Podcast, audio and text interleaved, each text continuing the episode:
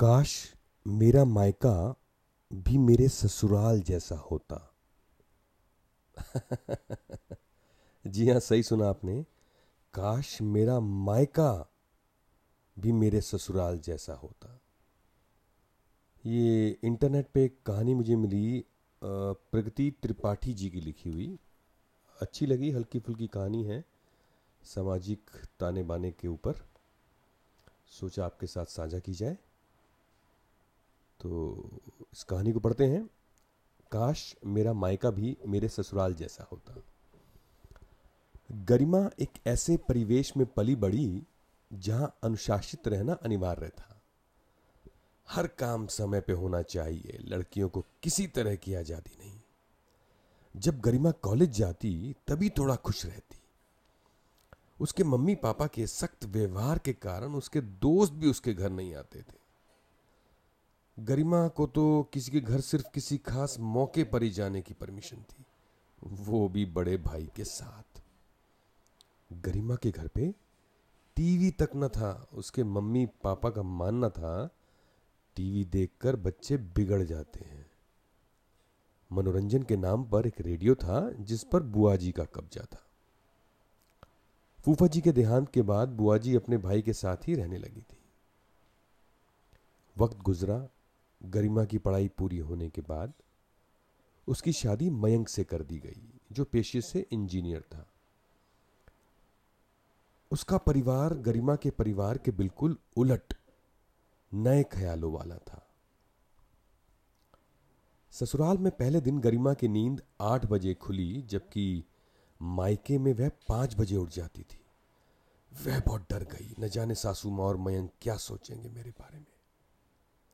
इसी उधेड़बुन में जल्दी जल्दी तैयार हो रही, तभी गरिमा की सास उसके कमरे में आई। गरिमा सक पका गई और जल्दी से बोली, mummy ji I am sorry मैं इतनी देर से उठती नहीं, आज न जाने कैसे मैं इतनी लेट हो गई।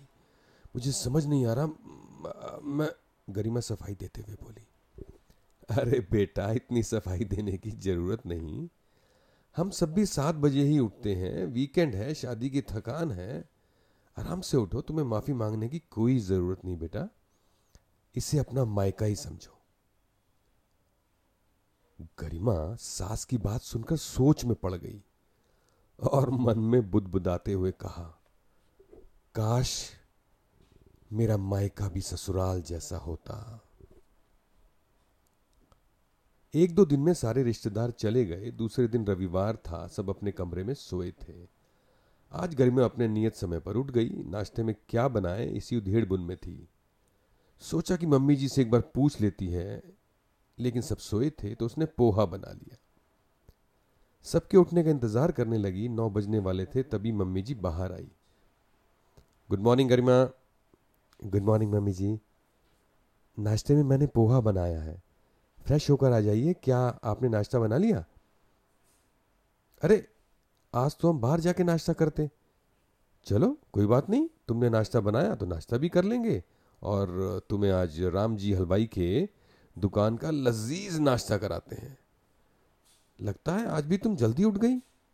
अरे बेटा, कितनी बार कहा है, इसे अपना मायका ही समझो, ससुराल नहीं। गरिमा मम्मी जी की इन बातों से हैरान हो जाती और सोचने लगती कि कैसे बताऊँ कि मेरे मायते में कोई इतना लेट नहीं उठता। एक बार मैं लेट उठी तो बुआ जी ने कितना डांटा था। और यहाँ यहाँ तो कोई बंदिश ही नहीं है। धीरे धीरे गरिमा खुलकर जीना सीख गई। अब उसकी सारी हिचक चली गई, सास के रूप में माँ मिल गई। मायका तो भूल ही गई थी।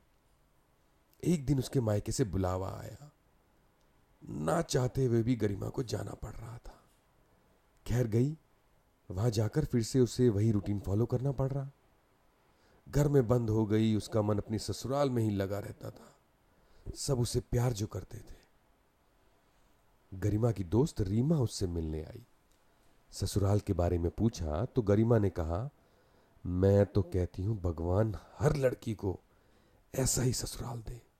मेरी ससुराल में कोई बंदिश नहीं। मम्मी जी बिल्कुल मेरी दोस्त की तरह रहती हैं। हैं? ऐसा भी ससुराल होता है क्या?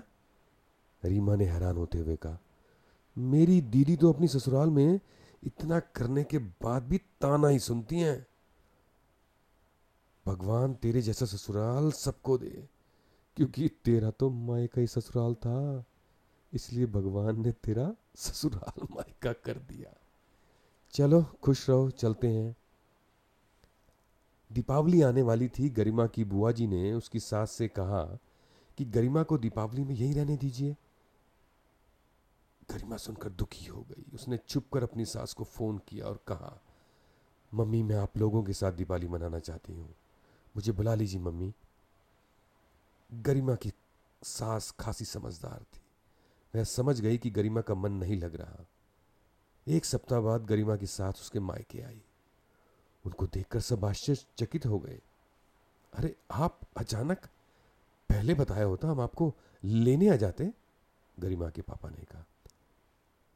क्या करें, अब गरिमा के बिना मन ही नहीं लग रहा था।